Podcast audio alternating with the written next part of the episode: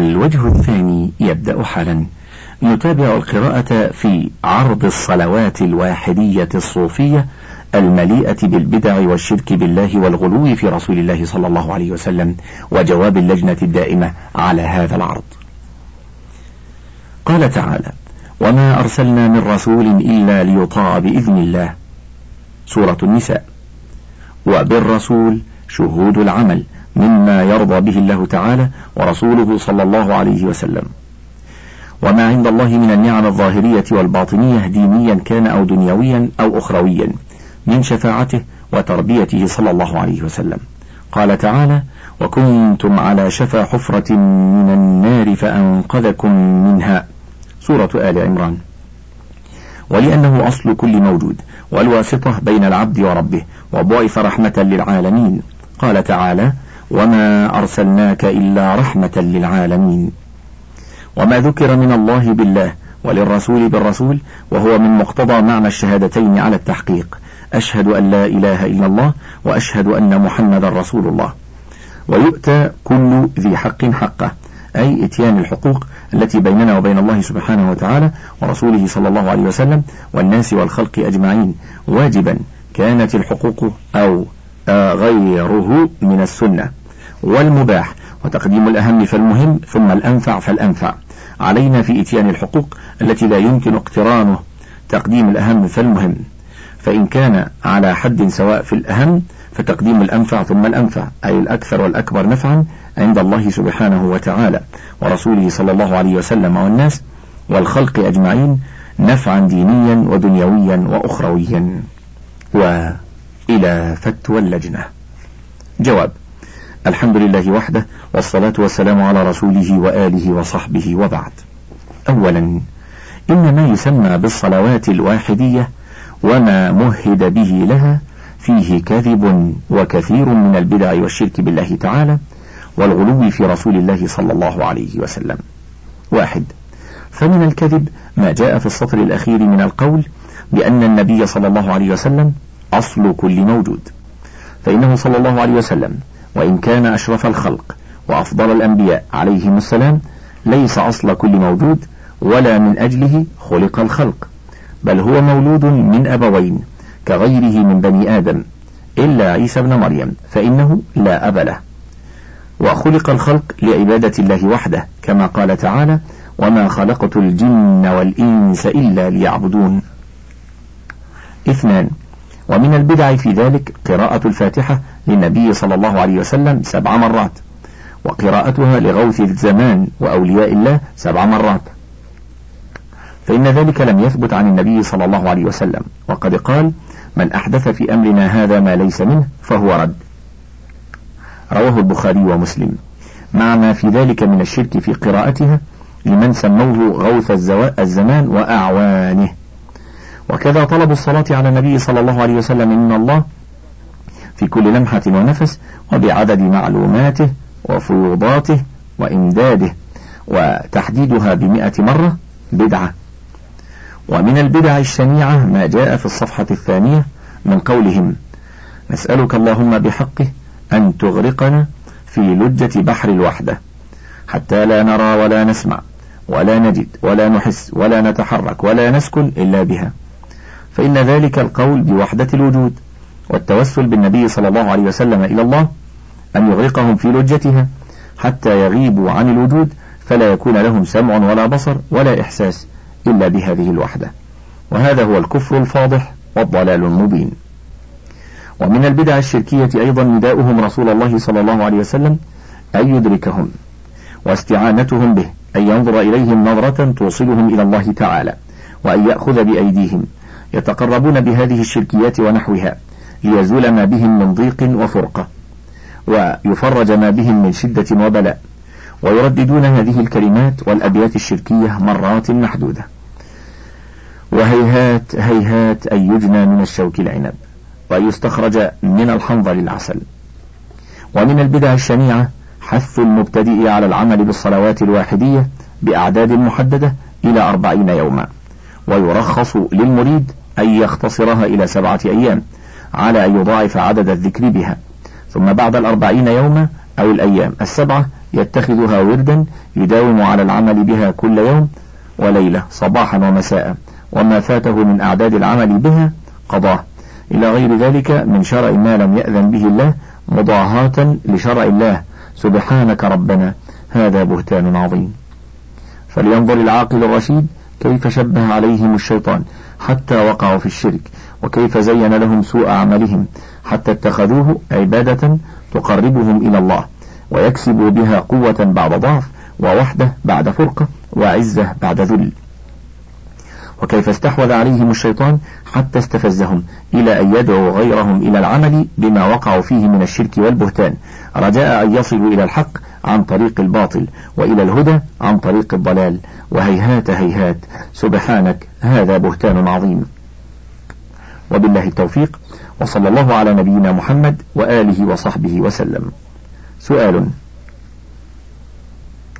هل يجوز توزيع طعام على الناس من الأشياء المنذورة للأولياء والصالحين؟ وهل يجوز الاحتفال بذلك؟ وهل يجوز رفع العلم لذلك؟ جواب الحمد لله وحده والصلاة والسلام على رسوله وآله وصحبه وبعد. أولا النذر عبادة لثناء الله على من وفى به ووعده سبحانه بحسن جزائه. قال تعالى يوفون بالنذر. وقال وما أنفقتم من نفقة أو نذرتم من نذر فإن الله يعلمه. وعن عائشة رضي الله عنها أن النبي صلى الله عليه وسلم قال من نذر أن يطيع الله فليطيعه ومن نذر أن يعصي الله فلا يعصه. وإذا كان نذر الطاعة عبادة وجب صرفه إلى الله وحده والإخلاص له فيه. وكان صرفه لغير الله من نبي أو ولي أو جني أو صنم أو غير ذلك من المخلوقات شركا. وعلى هذا تكون الذبائح المنذورة لغير الله ميتة يحرم الأكل منها وتوزيعها على الناس. ولو ذكر ذابحها اسم الله عليها حين ذبحها لأن تسميته عليها لا تؤثر في حل الذبيحة. ويجب طرحها أو إطعامها للحيوانات. وأما إن كان المنظور للأولياء والصالحين غير الذبائح من خبز وتمر وحمص وحلوى ونحو ذلك مما لا يتوقف حل أكله على الذبح أو النحر فينبغي ترك توزيعه على الناس لما في ذلك من ترويج البدع والتعاون على انتشارها والمشاركة في مظاهر الشرك وإقرارها. لكنها في حكم الأموال التي أعرض عنها أهلها وتركوها لمن شاء أخذها فمن أخذ شيئا منها فلا حرج عليه. ثانيا لا يجوز الاحتفال بمن مات من الأنبياء والصالحين ولا إحياء ذكرهم بالموالد ورفع الأعلام ولا بوضع السرج والشموع على قبورهم ولا ببناء القباب والمساجد على أضرحتهم أو كسوتها أو نحو ذلك. لأن جميع ما ذكر من البدع المحدثة في الدين ومن وسائل الشرك. فإن النبي صلى الله عليه وسلم لم يفعل ذلك بمن سبقه من الأنبياء والصالحين ولا فعله الصحابة رضي الله عنهم بالنبي صلى الله عليه وسلم. ولا أحد من أئمة المسلمين في القرون الثلاثة التي شهد لها صلى الله عليه وسلم بأنها خير القرون من بعده بأحد من الأولياء والصالحين أو الملوك أو الحكام. وكل خير في اتباعه صلى الله عليه وسلم واتباع خلفائه الراشدين المهديين ومن اهتدى بهديهم وسلك طريقهم. وكل شر في اتباع المبتدعة والعمل بما أحدثوا من بدع في شؤون الدين. قال الله تعالى لقد كان لكم في رسول الله أسوة حسنة لمن كان يرجو الله واليوم الآخر وذكر الله كثيرا. وثبت عن رسول الله صلى الله عليه وسلم أنه قال لعن الله اليهود والنصارى اتخذوا قبور أنبيائهم مساجد. متفق على صحته. وثبت عنه أيضا أنه قال عليه الصلاة والسلام ألا وإن من كان قبلكم كانوا يتخذون قبور أنبيائهم وصالحيهم مساجد. ألا فلا تتخذوا القبور مساجد فإني أنهاكم عن ذلك. وثبت عنه أيضا أنه نهى عن تجصيص القبور والقعود عليها والبناء عليها. وصح عنه صلى الله عليه وسلم أنه قال خير الحديث كتاب الله وخير الهدي هدي محمد صلى الله عليه وسلم وشر الأمور محدثاتها وكل بدعة ضلالة. رواه مسلم في صحيحه. وعن العرباض بن سارية رضي الله عنه قال وعظنا رسول الله صلى الله عليه وسلم موعظة بليغة وجلت منها القلوب وذرفت منها العيون. فقلنا يا رسول الله كأنها موعظة مودع فأوصنا. قال أوصيكم بتقوى الله والسمع والطاعة وإن تأمر عليكم عبد حبشي. وإنه من يعش منكم فسيرى اختلافا كثيرا. فعليكم بسنتي وسنة الخلفاء الراشدين المهديين. عضوا عليها بالنواجذ وإياكم ومحدثات الأمور فإن كل بدعة ضلالة. رواه أبو داود والترمذي وقال حديث حسن صحيح. وبالله التوفيق وصلى الله على نبينا محمد وآله وصحبه وسلم. بدع تتعلق ببعض الليالي والأيام. سؤال ما حكم الاحتفال بليلة سبع وعشرين ليلة القدر؟ جواب خير الهدي هدي محمد صلى الله عليه وسلم وشر الأمور محدثاتها. فهدي النبي صلى الله عليه وسلم في رمضان الإكثار من الصلاة وقراءة القرآن والصدقة وغير ذلك من وجوه البر. وكان في العشرين الأول ينام ويصلي فإذا دخل العشر الأخير أيقظ أهله وشد المئزر وأحيا ليلة وحث على قيام رمضان وقيام ليلة القدر. فقال صلى الله عليه وسلم من قام رمضان إيمانا واحتسابا غفر له ما تقدم من ذنبه. ومن قام ليلة القدر إيمانا واحتسابا غفر له ما تقدم من ذنبه. متفق عليه. وبين صلى الله عليه وسلم أن ليلة القدر في العشر الأواخر من رمضان وأنها في أحد أوتاره فقال صلى الله عليه وسلم التمسوها في العشر الأواخر في الوتر منه. رواه أحمد في المسند وأخرجه الترمذي وجاء فيه التمسوها في تسع يبقين أو سبع يبقين أو خمس يبقين أو ثلاث يبقين أو آخر ليلة. قال الترمذي بعد إخراجه هذا حديث حسن صحيح. وعلم النبي صلى الله عليه وسلم عائشة رضي الله عنها الدعاء الذي تدعو به إن وافقت هذه الليلة. فقد روى أحمد في المسند عنها رضي الله عنها قالت يا نبي الله إن وافقت ليلة القدر ما أقول فيها؟ قال تقولين اللهم إنك عفو تحب العفو فاعف عني وقد أخرجه أيضا النسائي وابن ماجه والترمذي. وقال الترمذي بعد إخراجه هذا حديث حسن صحيح هذا هدي الرسول صلى الله عليه وسلم في رمضان وفي ليلة القدر.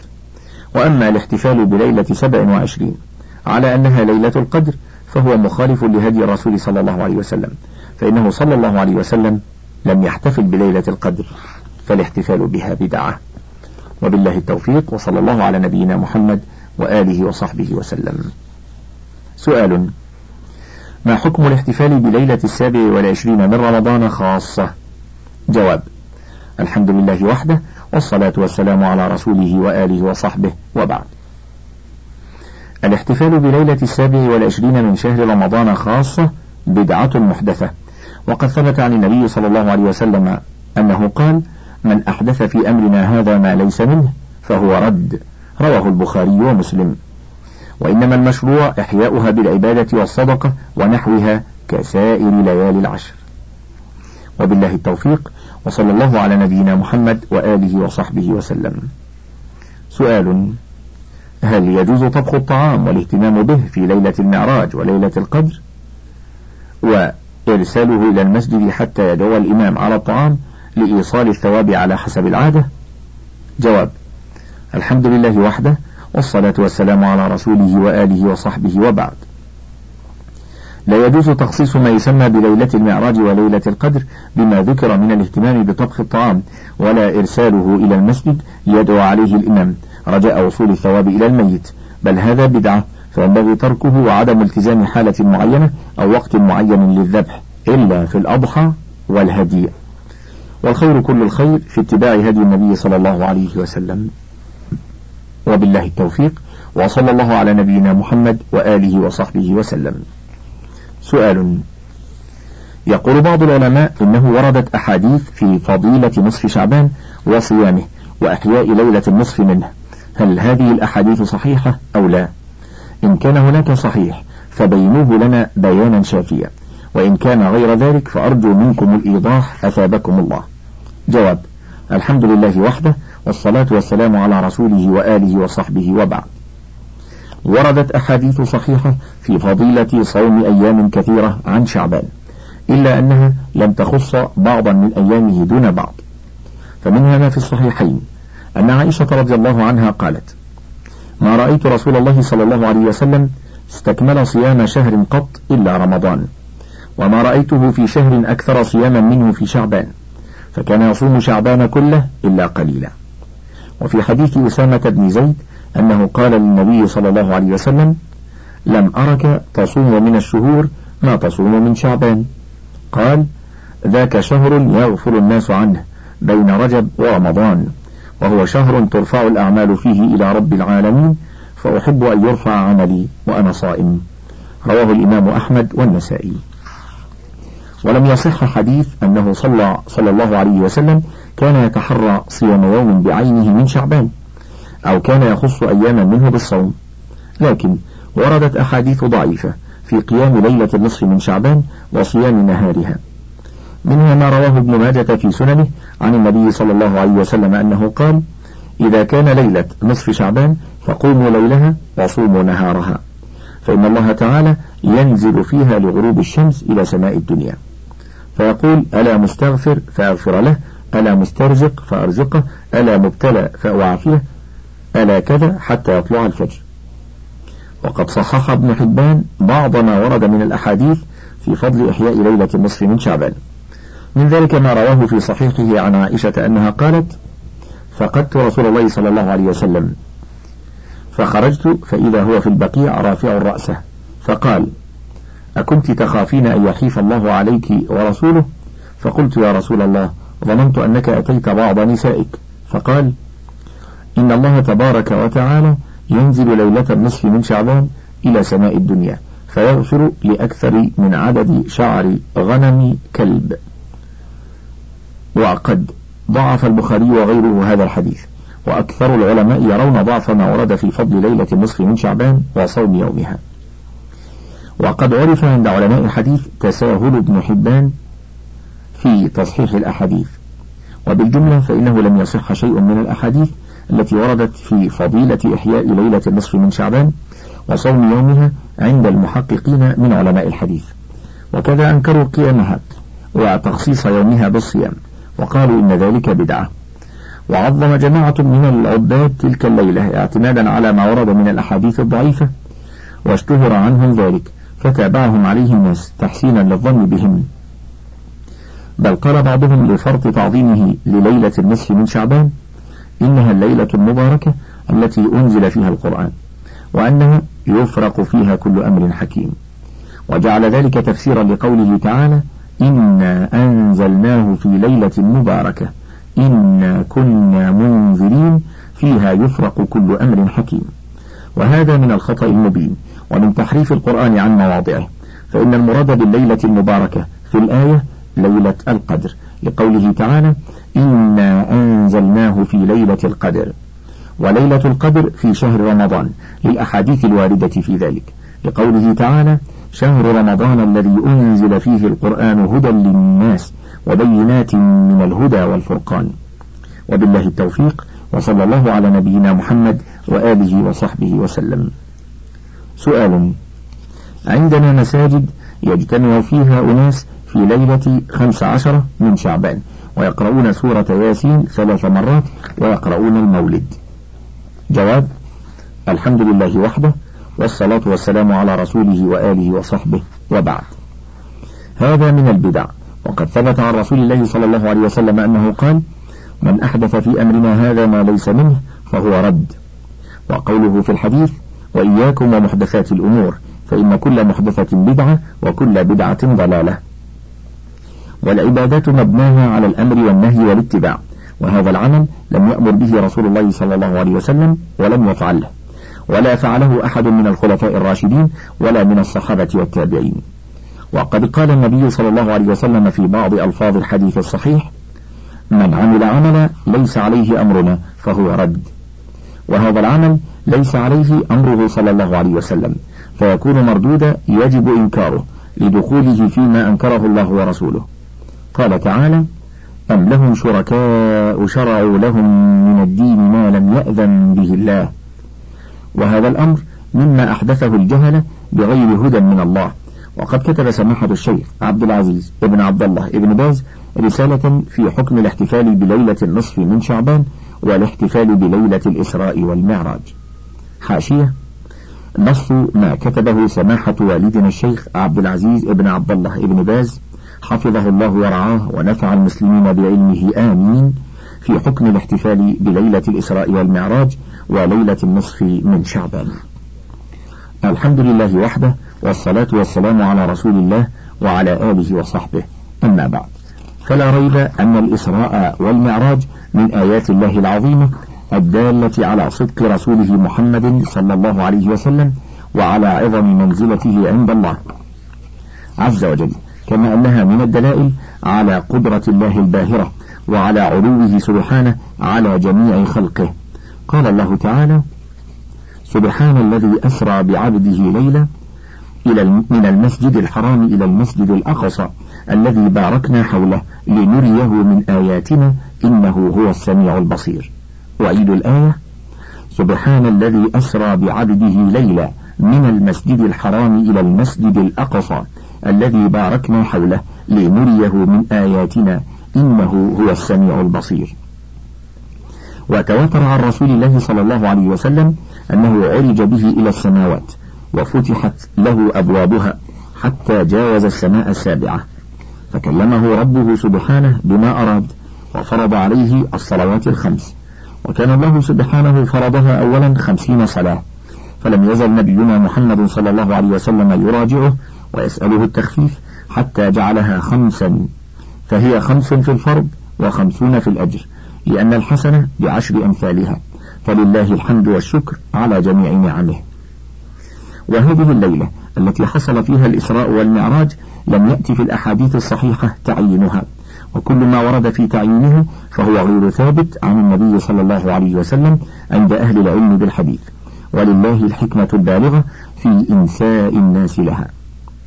ولو ثبت تعيينها لم يجز للمسلمين أن يخصوها بشيء من العبادات فلم يجز لهم أن يحتفلوا بها لأن النبي صلى الله عليه وسلم وأصحابه رضي الله عنهم لم يحتفلوا بها ولم يخصوها بشيء. ولو كان الاحتفال بها أمرا مشروعا لبينه الرسول صلى الله عليه وسلم للأمة إما بالقول أو الفعل. ولو وقع شيء من ذلك لعرف واشتهر ولنقله الصحابة رضي الله عنهم إلينا.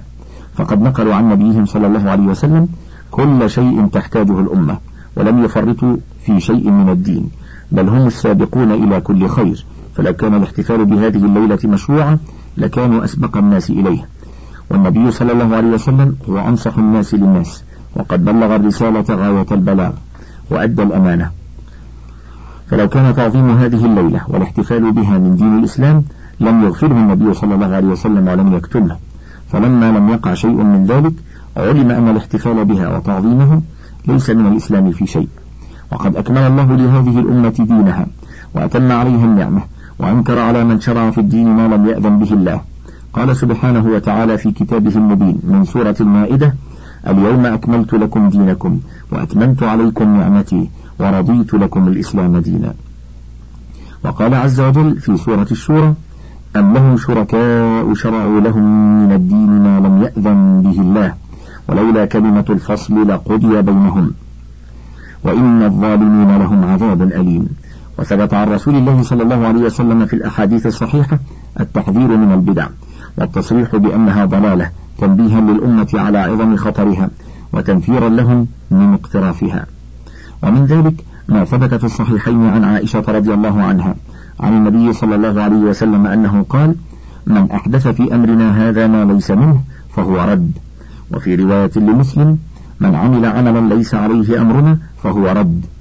وفي صحيح مسلم عن جابر رضي الله عنه قال كان رسول الله صلى الله عليه وسلم يقول في خطبته يوم الجمعة أما بعد فإن خير الحديث كتاب الله وخير الهدي هدي محمد صلى الله عليه وسلم وشر الأمور محدثاتها. وكل بدعة ضلالة. وفي السنن عن العرباض بن سارية رضي الله عنه أنه قال وعظنا رسول الله صلى الله عليه وسلم موعظة بليغة وجلت منها القلوب وذرفت منها العيون. فقلنا يا رسول الله كأنها موعظة مودع فأوصنا.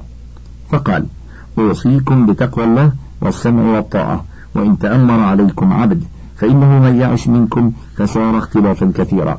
فعليكم بسنتي وسنة الخلفاء الراشدين المهديين من بعدي. تمسكوا بها وعضوا عليها بالنواجذ وإياكم ومحدثات الأمور فإن كل محدثة بدعة وكل بدعة ضلالة. والأحاديث في هذا المعنى كثيرة. وقد ثبت عن أصحاب رسول الله صلى الله عليه وسلم وعن السلف الصالح بعدهم التحذير من البدع والترهيب منها.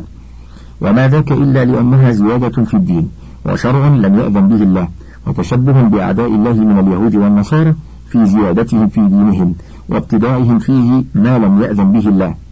ولأن لازمه التنقص للدين الإسلامي واتهامه بعدم الكمال. ومعلوم ما في هذا من الفساد العظيم والمنكر الشنيع والمصادمة لقول الله عز وجل اليوم أكملت لكم دينكم الآية. والمخالفة الصريحة لأحاديث الرسول صلى الله عليه وسلم المحذرة من البدع والمنفرة منها. وأرجو أن يكون فيما ذكرناه من الأدلة كفاية ومقنع لطالب الحق في إنكار هذه البدعة. أعني بدعة الاحتفال بليلة الإسراء والمعراج والتحذير منها وأنها ليست من دين الإسلام في شيء. ولما أوجب الله من النصح للمسلمين وبيان ما شرع الله لهم من الدين وتحريم كتمان العلم رأيت تنبيه إخوان المسلمين على هذه البدعة التي قد فشت في كثير من الأمصار حتى ظنها بعض الناس من الدين. والله المسؤول أن يصلح أحوال المسلمين جميعا ويمنحهم الفقه في الدين ويوفقنا وإياهم للتمسك بالحق والثبات عليه وترك ما خالفه. إنه ولي ذلك والقادر عليه. وصلى الله وسلم وبارك على عبده ورسوله محمد وآله وصحبه. حكم الاحتفال بليلة النصف من شعبان. عزيزي المستمع أوالي قراءة الحاشية المتضمنة لفتوى سماحة الشيخ عبد العزيز ابن عبد الله ابن باز في حكم الاحتفال بليلة النصف من شعبان وغيرها. الحمد لله الذي أكمل لنا الدين وأتم علينا النعمة والصلاة والسلام على نبيه ورسوله محمد نبي التوبة والرحمة. أما بعد فقد قال الله تعالى اليوم أكملت لكم دينكم وأتممت عليكم نعمتي ورضيت لكم الإسلام دينا. الآية من سورة المائدة. وقال تعالى أم لهم شركاء شرعوا لهم من الدين ما لم يأذن به الله. الآية من سورة الشورى. وفي الصحيحين عن عائشة رضي الله عنها عن النبي صلى الله عليه وسلم أنه قال من أحدث في أمرنا هذا ما ليس منه فهو رد. وفي لفظ لمسلم من عمل عملا ليس عليه أمرنا فهو رد.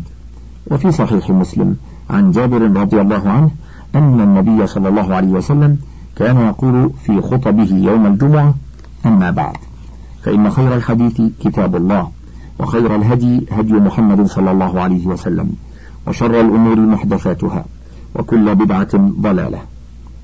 والآيات والأحاديث في هذا المعنى كثيرة وهي تدل دلالة صريحة على أن الله سبحانه وتعالى قد أكمل لهذه الأمة دينها وأتم عليها نعمته ولم يتوفى نبيه صلى الله عليه وسلم إلا بعدما بلغ البلاغ المبين وبين للأمة كل ما شرعه الله لها من أقوال وأعمال. فكله وأوضح صلى الله عليه وسلم أن كل ما يحدثه الناس وينسبونه إلى دين الإسلام من أقوال أو أعمال كله بدعة مردودة على من أحدثه ولو حسن قصده. وقد عرف أصحاب رسول الله صلى الله عليه وسلم هذا الأمر. وهكذا علماء الإسلام بعدهم فأنكروا البدع وحذروا منها. ذكر ذلك كل من صنف في تعظيم السنة وإنكار البدعة كابن وضاح والطرطوشي وأبي شامة وغيرهم. انتهى الشريط الثلاثون من فتاوى اللجنة الدائمة للبحوث العلمية والإفتاء وله بقية على الشريط الواحد والثلاثين.